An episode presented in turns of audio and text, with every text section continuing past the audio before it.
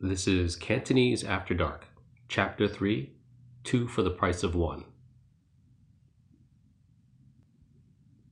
You know how you can tell when a family has just finished eating dim sum?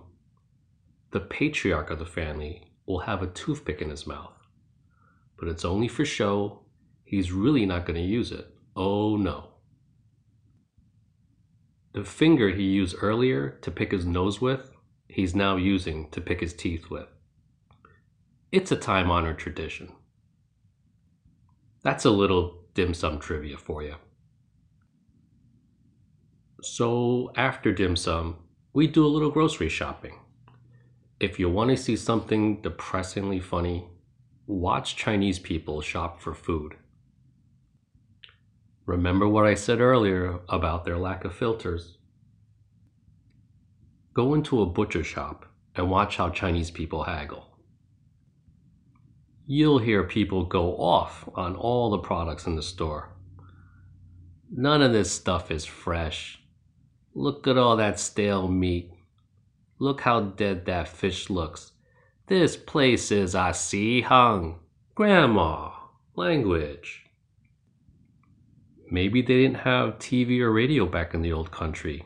Maybe this was the only form of entertainment they had. And the whole time, the butcher will just stand there, cigarette hanging out his lip, just taking body blow of insult after insult, like a champ. But if you listen really closely, you can hear the butcher say something about Negalomo. More importantly, the depressing part of this whole story is at least half these people in here are going to buy something. I almost want to call it flirting. Chinese people like to play hard to get with their money in a sadistic sort of way. And it never fails. While grocery shopping, we'd always run into one of my mom's friends on the streets. Man, I especially hate running into those alpha nerd kids. We all grew up knowing at least one or two alpha nerds. You know the kind of kids I'm talking about. The nerdy Chinese kid, you know, with like the Kim Jong un haircut, plays the piano, the violin, or both. They go to Chinese school on the weekends. While I'm collecting garbage pail kids, they're memorizing the dictionary. And when you get the Encyclopedia Britannica for Christmas, you're probably going to do pretty well in school. There might be one of you among us right now. Hmm. I knew a female alpha nerd in junior high. She always sat in the front row. When we graduated junior high school, she was in every page of the yearbook, like Where's Waldo? She lived in a nice house on a quiet block in a good neighborhood. You walked into her house, and the first thing you notice is how clean it is. You know those homes that are so clean you don't want to sit down? But it was okay though, because she had vinyl floor mats, vinyl in the hall, vinyl on the stairs. All her furniture was sealed in vinyl too. I lost touch with Alpha Nerd after junior high school, but I heard in high school her first boyfriend was a Chinese guy. They dated for seven years before she finally put out. That's not just insane, that should be criminal. He could have sued for carpal tunnel. She might as well have wrapped herself in vinyl. But here's my expert analysis. Her first boyfriend was Chinese, but I bet if her first boyfriend was a Bakwai, it would not have been seven years. It would have been a totally different story. They would have been doing the dirty Sanchez by the second movie date. Now, if she had gone Hakwai, he would have tore it up during the coming attractions.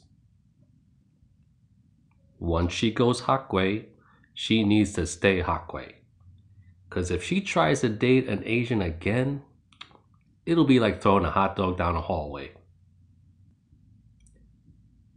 Two adult concepts I learned when we used to walk around Chinatown was Chaplup, which is going out of business, and Lando Suk, meaning degenerate gambling uncle. We would walk past an empty storefront, and my mom would say, Remember that store you used to like so much? Not anymore. It's Chaplup.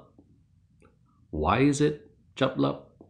Because of your Lando Suk. I used to hear that a lot. Gambling is a serious problem in our community.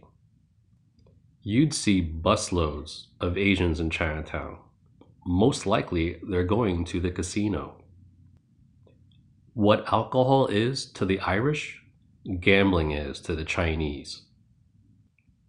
At least with alcohol, half of us get the Asian flush, turn red, get sick, then stop. And the other half, sing karaoke. Not with gambling. We'll sell our own livers to get one more spin at the slot machines. In China, they'll sell your liver to get another spin at the slot machines. 99% of all the tragic stories I've ever heard about Asian families, my relatives, my friends, involved the father gambling away everything. And the other 1% would be the mother gambling away everything. Everybody thinks Vegas is the casino capital of the world. It's not. Macau is. Oman's annual revenue was once seven times the size of Vegas.